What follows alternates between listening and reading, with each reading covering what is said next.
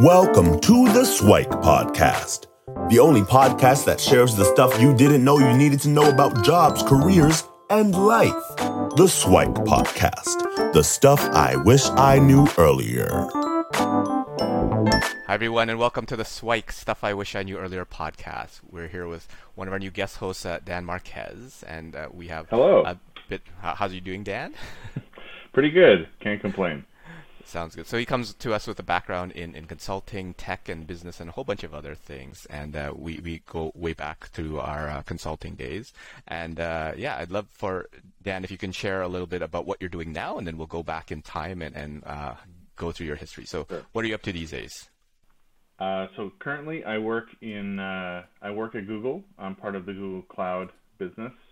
I work as a uh, customer experience account lead, which means that I work on behalf of some of our larger clients, and I'm the person working with those clients to help them think about, you know, the the arc of the transformation that they are on to to move to the cloud and trying to get value out of their move to the cloud.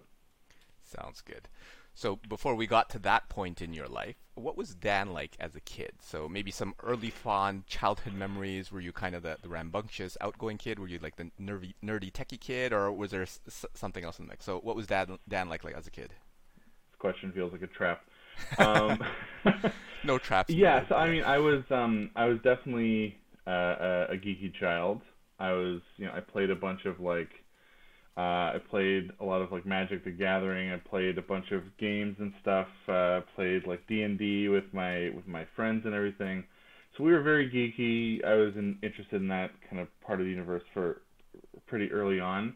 Uh, I was also a theater kid from like a very young age. I think in like grade one, uh, I was I was involved in like little you know little kid theater stuff and um, and did like extra theater stuff on the side like on the weekends. So I've been a theatrical person most of my life, and that continued on through you know through uh, school. I was in the theater company in my high school.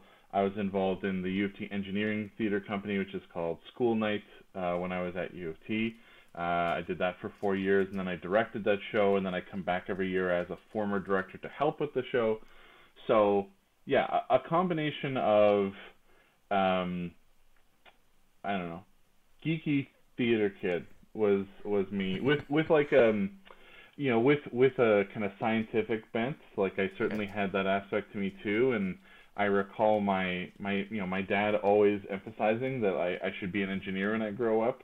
Uh, I think because when he was growing up, all the people that ended up being successful that he was surrounded by ended up being engineers. So he that was his like his view of what it what good looked like. So that was always in the back of my mind. Um, yeah, and then I, at various points during my childhood, I had different um, kind of arbitrary objectives that I kind of locked in. Like at one point, I remember just hearing people say, you know, like, "Oh, that's good, but it's not it's not rocket science." And I'm like, "Well, it sounds like rocket science is the best thing that you can do, so I'm just going to do that." And, and that just arbitrarily became my objective for what I was going to do with my life for like five years. so yeah, I, I think that honestly that's the way that I've I've approached a lot of goal setting in my life, and it, it hasn't necessarily been the best way to do it, but it, it, it wasn't the worst either. You know, setting your your sights on some arbitrarily um, lofty objective and then falling a little bit short of it still usually ends up landing you somewhere pretty good. So. Sounds good. I'd love if you dive a little bit deeper into some of these areas because uh, not all of these things uh, are really synonymous with each other, right? So I picture like science, a science kid, uh, a little bit more kind of shy and introverted, and then you have this theater aspect of, of- it, uh, and then again the the geeky kid again seems a little more shy, and then you have the theater aspect of it as well, right? Uh, and and kind of rocket science and engineering thrown in. So I'd love if you kind of share like uh, was there any of that like like shyness or the outgoingness because i know you as one like the most outgoing people i know right? uh, so so how, I'm a good that liar. I'm a good I'm a good actor. Um, no, I, I mean I I think that's probably sort of like the default assumption of what a geeky kid looks like or or a nerdy kid looks like, but I don't think that that has to be true. You know, I, I think that I mean, if you think of a lot of like some of the more famous geeky people, like they're pretty outgoing people, people that have combined like geekiness and nerdiness with other things and, and ultimately kind of like brought that towards a successful result. um, yeah, I think I've always been, and, and it's it's come through into my professional career. I've always been someone who is both like interested in like what's underneath something, but also mm-hmm. interested in like distilling that down and simplifying it, right? Like I think when I was a kid, I would always say like I'm not afraid of any problem because all I need to do is take some big giant problem and just like tear it down into its component parts and then I can solve it that way. Right. You know, so so I I guess that probably gave me like courage that I hadn't earned, but but it also changed the way that I approached problems and thought about problems and similar was true of like, you know, public speaking or being on stage whatever like I just view it as something that I can break down in, into its like I don't have to be afraid of it because it's like this big scary thing. I'm just like, well, I, you know, I'm just I'm delivering this line. I'm like focusing on this character. I'm highlighting this aspect of my experience. I'm just sharing it with people. I happen to be on a stage, you know, and um, yeah, I, I think that I don't think those things are incompatible mm-hmm. uh, at all. I think that's yeah, probably and, and just like just, a misconception. Yeah, I really want to kind of test kind of that default assumption because there are lots of stereotypes on there, and, and there's always uh, sides of the spectrum. Um, but uh, yeah. so so I just want to kind of poke into that because I know that you, are quite different than the than the typical.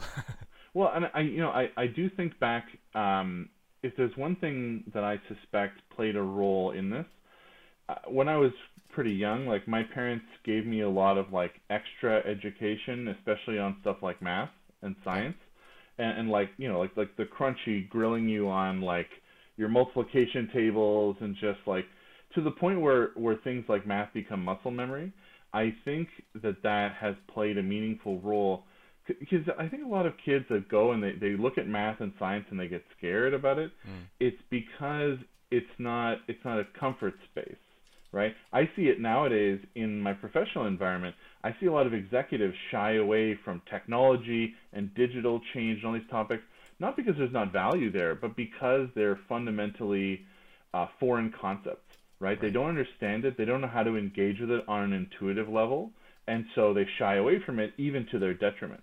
And I right. think that as kids, people do that with with math and science, and they're like, "Well, it's not cool." Well, no, if you knew how to do it well, and you you would like it and then it would be interesting because it's all about puzzles. And like that's me in a nutshell. I'm like i'm just always doing puzzles all the time right? Like whenever i'm not when i'm working it's all like trying to solve problems and like break down complexity. When i'm not working i'm playing board games i'm doing escape rooms and stuff. So you know i think once you get past that hurdle it makes this stuff like easy and interesting. And then it opens up all these doors. But but a lot of people i think don't don't end up getting there which is too bad for sure. It reminds me of quote where there's no such thing as problems, only puzzles to be solved. So uh, it, it's, yeah. it's one of those things that there, there's always an answer. It's whether or not you want to dig into it. I, I, would love if you chat a little bit about like that, that confidence that you had. W- was it kind of nurtured through like the math, the science tutoring, or did you always have it as a kid, or like is there some combination of that? I, I don't know if you can recall. No, I mean I think. Well, one, I think like being up on stage and doing acting and stuff when you're like too young to know that you're supposed to be afraid of it helps, right? Because it's just like it implicitly builds a connection between like being in front of people is not a scary thing, and it's just mm-hmm. like it's built into you as a kid. And then the same with like learning all this math. It's like okay, well I did all this stuff. Now when I go and do it in a classroom, it's like super straightforward to me, and I don't understand why everyone is so stressed out. I think that these things build like they build like fundamental confidence in yourself that you're not like you're not registering. You're just like well i don't know why everyone is so worked up about all of these things you know. It, it's similar to you know i've i've always had a a rule that i realized early on in my professional career which i think has served me well. Uh, and you know luca you'll probably remember from our, our time at, at deloitte like i was relatively junior but i was one of the most relatively junior people that seemed to have like a lot of senior connections to yeah. To partners and like you know I, I was I was pretty comfortable working my way through the partnership and talking to all these folks. And, and the rule that always served me well is like a recognition of the fact that these people by merit of being senior they're not better than me. They are older than me right? They're like me but time shifted yeah. right?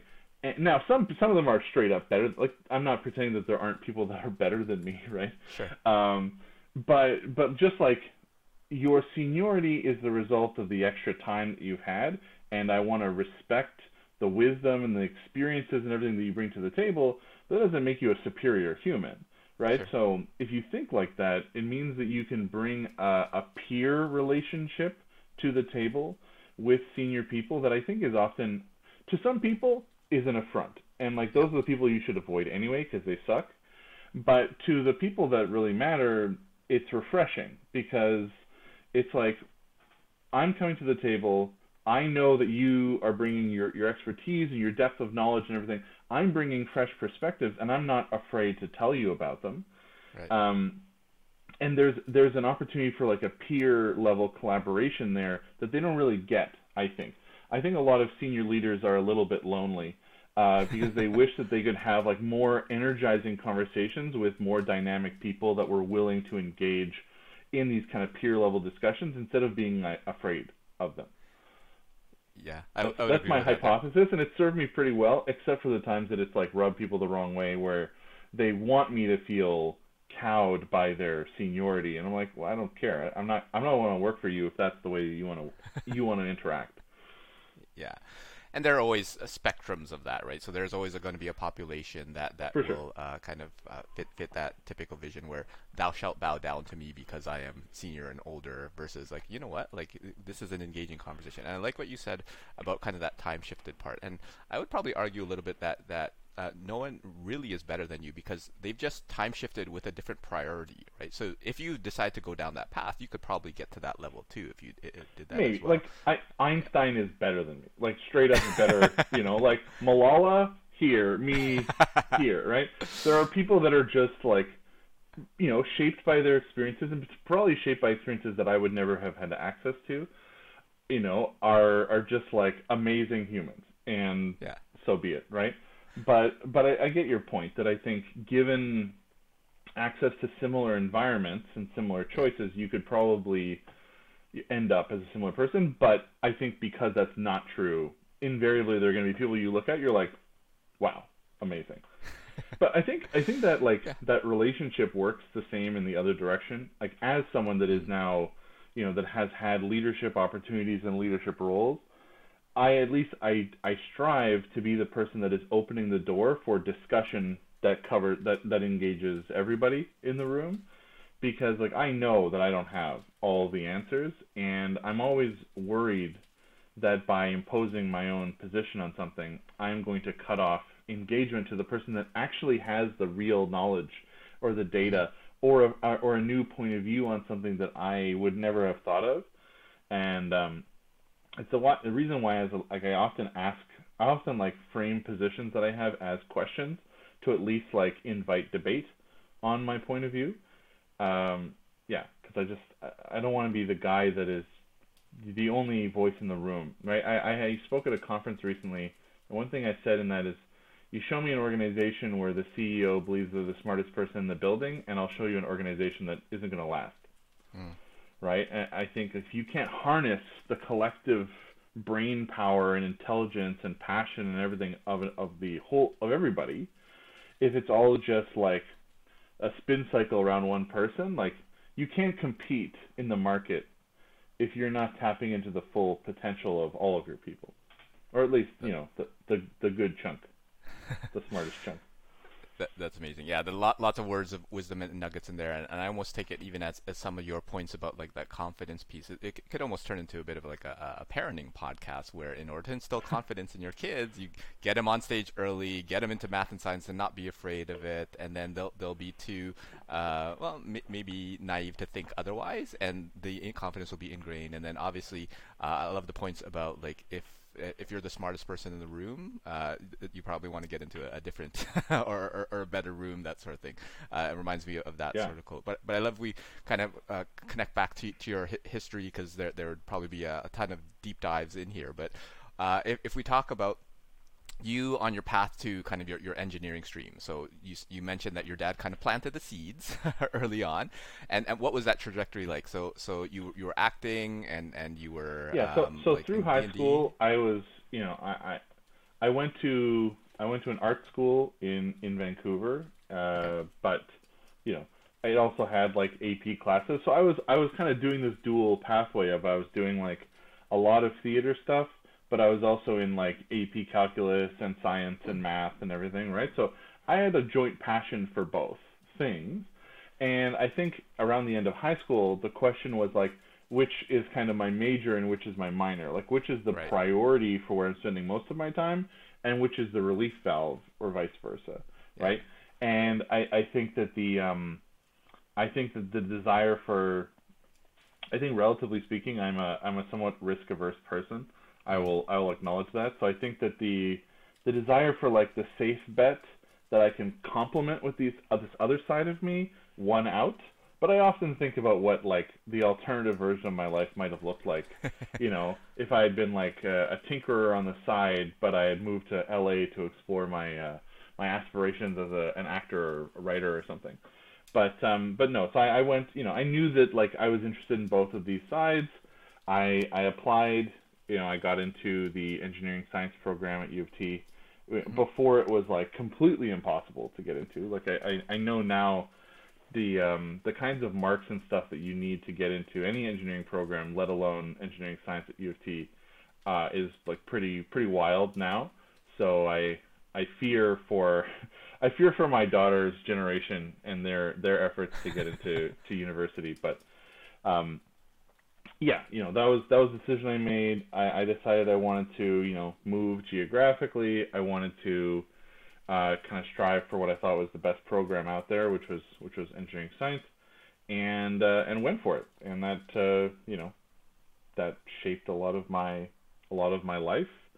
Um, I realized pretty quickly that engineering science then wasn't for me, and that what I really enjoyed was actually um, industrial engineering, which is basically like the engineering of complex systems, right? Whether they be businesses or societies or, or, or all kinds of things, right? Or, or like ergonomic machines, things like that.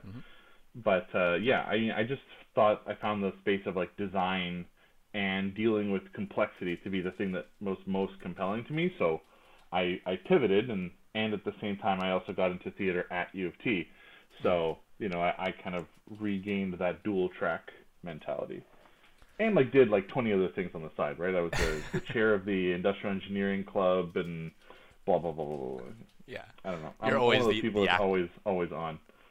Yeah, always active, always doing something uh, there with a, with a full schedule and all that. And I, I love if you kind of share a little bit about that, that path to consulting because that's obviously where you started uh, most of it, and then a lot of the of your career has been in, in that realm. Like, was that on your Mm-hmm. radar early, and were you grooming yourself there, or what, what was that thought process like? No, it was super late. Uh, honestly, I um, you know, I went into my my final year uh, of university still not having really spent a lot of time thinking about what I wanted to do. Um, which you know, bad on me. Uh, really should have deserved more more thought.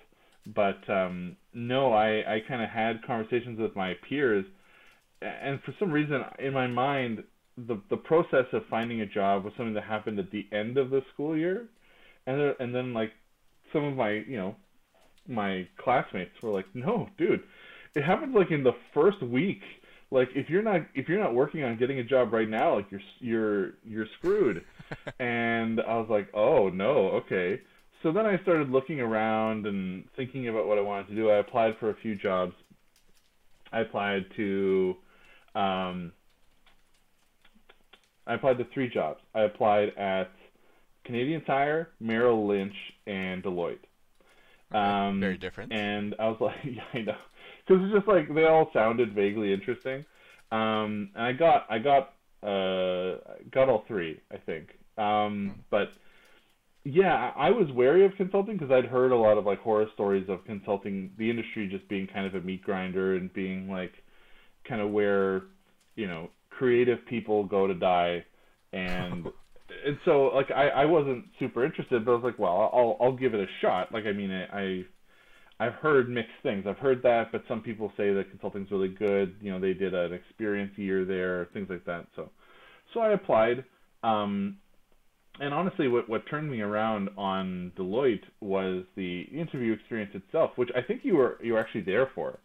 Um, Probably, I think you were you were part of that process. So you know, good good on you, Lukey. Um, yeah, no, the the like the people that I met through the process were so interesting and so down to earth, and so you know seem to not hate their lives. that I was like, okay, maybe maybe this is worth considering because like I would love to be one of those people sitting here having this conversation on the other side of that desk, you know, doing the kind of work that they they they, they told me that they're doing. And so I you know, I gave it a shot and you know when I when the three offers were all in hand, I looked at them and was like, okay, I think that this makes sense. And you know, for context, that was in the the technology consulting part of the Deloitte mm-hmm. business. So I knew that I definitely wanted to do something related to technology, and actually that that's an interesting story. Uh, during a couple of summers preceding when I started, I did some work at a company called Ingram Micro uh, as a um, as like a financial planning analyst within their financial planning analysis group. Um, I did that for, for two summers, and I worked with a couple of really amazing people. Um, that uh, Greg Cummings is is namely the the main guy. Um, I worked with a bunch of amazing people that really gave me the latitude to kind of like make the role whatever I wanted it to be with the objective of like just help us find opportunity, find efficiency. So I ended up kind of becoming their like their data wizard and being the person like running, you know, Excel spreadsheets and Microsoft Access databases and stuff to like crunch data and find insights that could be applied to the business. And I was good enough at it that they hired me back just to do that. And that's when I kind of, my first real epiphany, professional epiphany was like, wow, technology when applied well is kind of like business magic. Like, why, hmm. if you had the ability to literally apply magic to your business, right? Like if you had a magic wand to wave on parts of your company, what kind of crazy leader wouldn't take advantage of that, right? Like that would sure. be insane. And so that that was the realization that the the kind of like scale of value that that great technology can generate is like orders of magnitude. It's tens, hundreds x what you put in. And and so it's like okay, anything I do is going to be centered around the idea of I want to change businesses with technology. And so that right. you know that was at the core. All three of the roles I had applied for were all kind of centered on that in one form or another. Um, but I thought at Deloitte I'd have the opportunity to do that the most. Uh, and that's how I that's how I got into consulting. I was I just wanted to work at the intersection of those two concepts. And I'd love if we explore a little bit about kind of that decision process between the other two. So was it really just one-sided where Deloitte was the hands-on winner, winner, or was it like you know what? Uh, hmm, I'm not sure. Maybe, and it's kind of hemming hawing a little bit, or what was the decision process between the three? Yeah, I mean, so so I think the backdrop was the interview at Merrill was not very good. Um, okay. The you know like whereas the people I could see myself as one of the people I interviewed with or was surrounded by when I was at Deloitte. The um, the Merrill one was like very adversarial. It was like okay it was not a good vibe, right? Like I I right. value culture very highly in terms of like where I choose to work, um, and like that I did not get a warm and fuzzy feeling from that. So like I did not see myself there. That wasn't really an option for me. Right. Um, Canadian Tire seemed like a really amazing place. Like the culture of everyone I met was really excellent and stuff. So that between those two, it really came down to the nature of the role. I felt that I'd be a little bit my growth potential would be more at Deloitte, and it would mean, wouldn't be as narrow. I'd get a more diverse set of experiences because I knew right. I had a general thesis about what I wanted to do, but I didn't have a specific idea about exactly how I wanted to apply it yet. So the idea of Deloitte seemed much more compelling that way. And then on top of it, like I'll I would be lying if I said that I didn't value like brands and recognize the mm-hmm. value of a brand in terms of like how it attaches to your own personal brand and and the career equity that you're able to accrue. And so, I mean, I thought, you know, the, the Deloitte brand is going to be a meaningful one to to have in in my pocket, and I think that's that's you know been something I've I have valued as I've moved through all the stages of my career. For sure. And just to make sure that folks are aware, I mean, these are anecdotes. I'm sure there are a bunch of nice people at Merrill as well uh, sure. that could have the, the culture. Those specific um, people were not great. just those specific people.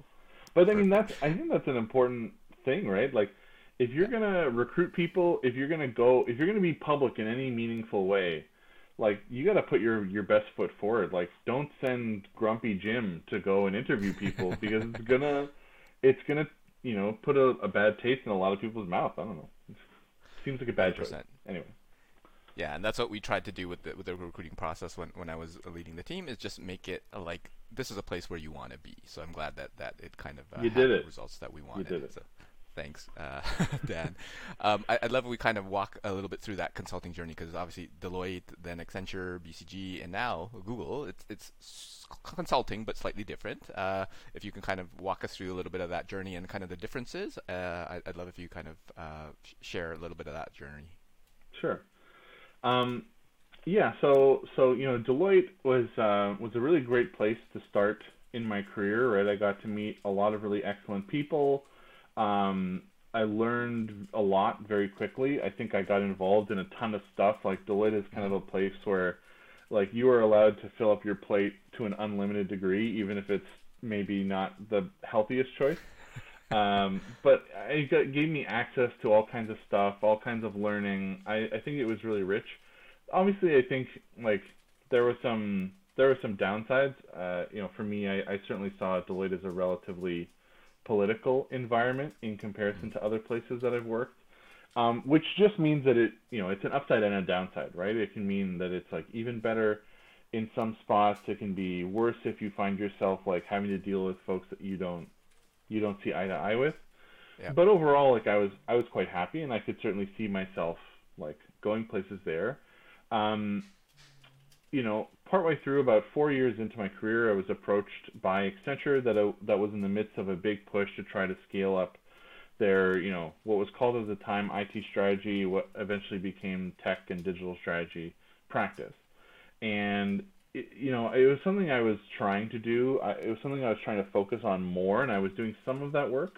But Deloitte is a very hard place to like pivot inside of. Like, there's not a lot of internal mobility. I think maybe because of the partnership model, or at least that was my individual experience. Like, other folks may have had different ones. but so I knew that if I wanted to focus on this work, doing it within Deloitte was probably going to be difficult. And so I decided to to move and to make a change. And, you know, I think that worked out well. I was at Accenture for eight years. I had a lot of different roles. I, it was very formative for me. Um, at the end of my time there, I was uh, leading a I don't know if I would call it practice, but it was like a, a focus area within a broader practice around digital and technology transformation leaderships. How do you shape okay digital and technology transformations. I was, I was, I think I was recognized as sort of the go-to person for digital strategy. I was a thinker on this. I was a, um, a member of a program they created called the Innovation Fellowship that was actually really, really fantastic. It gave a handful of leaders like myself the latitude to kind of go and explore a space that they thought was important and do mm-hmm. research and engage a team and I did a lot of my work around the idea of like why do companies that get disrupted, what could they have done to be more resilient proactively to disruption? And I did a whole series of articles on it called the the Gospel of uh, of Resilience. Hmm. Um, and so you know that that was great. And then I I decided that you know I needed I needed another change about eight years into Accenture and I had another decision to make, right? So I, I, took my time I put a lot of feelers out in the market. I was exploring like at least a half dozen different options. Um, one of which was, you know, a, a, couple of other consulting firms, including BCG, where I ultimately ended up. Um, I was talking to folks in um, in venture finance. Uh, I was talking to a couple of other tech companies. I was talking to a mid-sized corporation that was looking for a chief digital officer. So a lot of different, a lot of different potential roles. Um, timing wise, it ended up that I had the the BCG offer and a couple of other uh, offers on the table at the same time, and I felt that like the the place where my net potential for growth would be highest was was at BCG, mm. and you know I think it, MBBs are an interesting set of organizations to work for. Like the growth potential, the learning potential is amazing. Being surrounded by so many like ultra smart people is is a fascinating place to be, and I learned a ton in my time at BCG, like especially about how you how you prioritize value. How do you really think about not just going after things that are good or you know nice to have, but what does real value actually mean for this organization? How do you make sure it's lined up with what the company is trying to accomplish? Uh, and then how do you go from not just talking about it or targeting it to actually running it to ground and like capturing it and getting it on your books? Mm. You know, I think that I don't think there's any organization better than BCG at accomplishing that. You know, having a good idea of where there's value to be had, and then like running it to ground and getting it like into your bottom line. So that was that was you know a sight to behold. Um, and then Google came calling, and the prospect of working. So one, I, I mean, I'd been fascinated by digital native organizations and their cultures and their behaviors for a long time. Google is probably one of the best examples of that in history. Yeah. Um, and so the idea of having the opportunity to actually work for one and be inside one was kind of too compelling to pass up. Um, and so I made the change, and I'm still there. And you know, partway through my my time at Google, I've made a a move uh, role wise. So I started in the professional services team as like a delivery executive, responsible for the delivery on an account. And then you know, I think recognizing that I was pretty good at my job, there was a, a pivot so that I, I took on the role as the uh, overall person responsible for the customer experience at the big accounts that I work for that's amazing. Yeah, I, I, that's there's a whole bunch of uh, areas where I'd love to do a deeper dive in, probably for a different episode, because that would just open up a, a can of worms. But as we start to kind of close off the uh, discussion, so first of all, thanks for sharing that journey and, and kind of the uh, different uh, decision points along the way. But if you were to share or summarize a few pieces of Swike, the stuff I wish I knew earlier, I know you already shared a lot of them, but there are there any kind of like one, two, three that you'd say like, yeah, I, I definitely want to make sure that the world hears about these. So so what sort of Swike would you say are your top call it call it three if, if you had ones to share. Well, as I as I mentioned to you before we before we started, I interestingly so I, I I'm the the chair of the board for an organization called the University Consulting Group, which does pro bono strategy consulting for charities and nonprofits in Canada. I gave a talk recently mm-hmm. uh, for the kickoff of that organization. Was for the September cycle, and I gave a talk called uh, 10 Things I Know Now That You Should Know Too. and I think you know I was probably subliminally um, uh, motivated by this upcoming conversation with you, Luki. But um, but I think there's there's a few from that that are probably worth highlighting.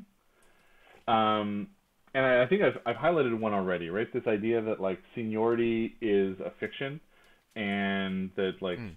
Ignoring it to the most ignoring it um, respectfully is is a good kind of path forward for oneself uh, in both directions. Uh, but there's a, a, couple that I would probably highlight. So I mean, one is um, probably the most controversial that I think I, I, I called out on in this uh, presentation, which is in my experience, okay. it is important to recognize that style is more important than substance. And I think mm. that that is a um, you know, it's not to say that substance doesn't matter, right? Like good ideas, good execution, all these things like they really matter.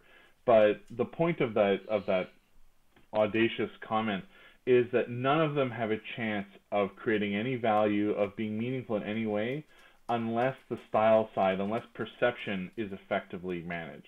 You can take a good idea, you can talk it up until the point where it finally actually gets traction and then turns into something real but something great that is that is poorly communicated, poorly engaged, will always die on the vine. Like build it and they will come is crazy. It doesn't it doesn't work. You know, like perceptions have a tendency to become reality, right? Narrative is a thing that gives things momentum, that encourages people to buy in, to to to, to sign up, to provide their money, to provide their sweat equity. Um, you know, and and people make choices lightning fast. And once a choice is made, usually people are much more reticent to change their position than they are to have made it a certain way in the first place. So not thinking right. about the style, not thinking about how things are perceived is like the first step to failing every time, right? Like things do not win on their merits. Things win on their merits and how those merits are communicated. So that's that's thing one. I I mean I just if you take anything away from this, it's that, right? Like it's so important, and so much more important than I think anyone gives stuff credit for, right? Like the number of times I've seen amazing pieces of technological change fail because of change management, or because the wrong operating model is put around them, or because the culture was not set up to support that change, is myriad, right? Like it's probably one of the most common reasons why things don't work out. Mm-hmm. Um, I think, uh, you know, I, I alluded to it. Right? Culture is so much more important than I think in, in every, you know, for yourself. Like, don't work at a place that has a culture that you can't abide, right? Or don't work there for very long. You know, if, if it's going to be purely transactional, so be it. But like a bad culture, it like grates at your at, at your your mind, at your a willingness to engage, at your ability to harness energy and apply it. Um, great cultures are, for me, they are indicated by a lack of that cognitive dissonance that comes with mediocre cultures. You, you, I don't know if you know what I mean, but when you hear leaders say one thing, but then the structures in the organization seem to be forcing you to do something different, right? That's that's a poor culture where where the intent and the structures don't line up with each other is is a poor culture, right? And and Right. and it just forces you to like work harder to accomplish your everyday stuff. That's what creates burnout, right? Amazing cultures, it's very hard to burn out in an amazing culture. In a terrible culture, burnout is almost a guarantee, inevitably. The last one that I, I often think about is, um, you know, decision making is so much more important than I think people appreciate, right? Like good decision making, which means it's made at the right time by the right people that are well informed, that have access to the necessary information and insights. Um, that's that's the lifeblood of of organizations and of individuals, right? Like the ability to make a good decision and to be comfortable with the decision that you make. Yeah, it's just I, I think it doesn't get enough recognition for how important it is. And like the organizations that I've seen that are really amazing, they invariably tend to be the organizations that are that have an outsized ability to make good decisions where they need to be made, right? So like do they empower the frontline worker to make a choice on behalf of the customer in real time without repercussion? Are leaders that are hmm. making big long-term strategic decisions, are they making them on instinct or do they have real data to back up their decisions that, that they're analyzing appropriately, right? Like it's a huge differential, but often it gets overlooked because like, well, I'm a I'm a smart person, you know, this sounds right to me, I'm going to go for it. But so often you see the opposite, right? You see a bunch of like smart, well-off people sitting around a room talking about what the experience should look like for this like single mother that makes, you know, $40,000 a year and it's like, well, you have no lived experience to inform you about what that person wants. Did you even ask her? No. So that that those just those examples, I see them over and over and over of like poor decision making practices and it's usually indicative of mediocre organizations or organizations that are setting themselves up for, you know, unnecessarily hard times. All right, that's Sounds it. good. Those are my my uh, three pearls of wisdom. That's perfect. And and uh, what I what I took from that is uh, for, for the last one on the decisions is uh, having the data and part of uh, empowering the frontline workers is they have the data, right? They they know what the, their customers want. Yeah. So, so empower them to do that, which I think is amazing. And it's not necessarily the like crunchy culture. data the way we, we think about it, right? Yeah. They have the context, they have the insight. They, Right. I mean, there was like a famous story of Tim Hortons from years ago where, um, like a frontline worker at a Tim Hortons gave a Timbit to a little kid that was having a bad time. For a cus, you know, for a customer, the the mother came in every single day, and it's like, you know, hey Susan, looks like your kid's having a bad time. Here's a Timbit, you know, like, and then that makes all the difference. And then she got fired for stealing, and it's like, come on, that you got to know that that's not a good idea, right? And like anyone would intuitively look at that and understand it's a bad idea, but the systems and structures they had in place made it impossible for that good decision to be made. Right. Yeah. For sure. I, I mean, it's context is is uh, is king in, in, in, those types of situations. Uh, on the one for for culture, what I took from that is you got to make sure one in, key indicator is folks that that walk the walk. There's congruence in there where people do as they uh, say versus they they say something and then something else happens. Yeah. Uh, that's definitely important. And then the one on um, style, I'm reminded of like a, a, Peter Drucker quote where he says that businesses are just marketing and innovation, and that's kind of the same thing, like style versus substance. So uh, the marketing is, is really like as if you can bring it out to the world and communicate it well, uh, that will really help things uh, be be adopted easier. So I think a lot of great advice.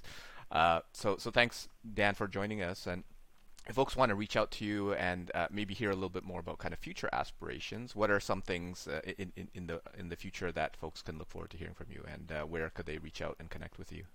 Yeah, so I'm I am uh, findable on LinkedIn pretty easily. I'm Marquez D on on LinkedIn. That's usually the easiest way to get in touch with me or to engage uh, with me. We'll link to that. But um, you know, I have a whole series of articles I've written uh, in the past on a variety of topics like you know like effective decision making kind of the future of like digital organizations how organizations can be more resilient to disruption. A lot of these topics i've explored um, you know in a, in written forms on my linkedin page.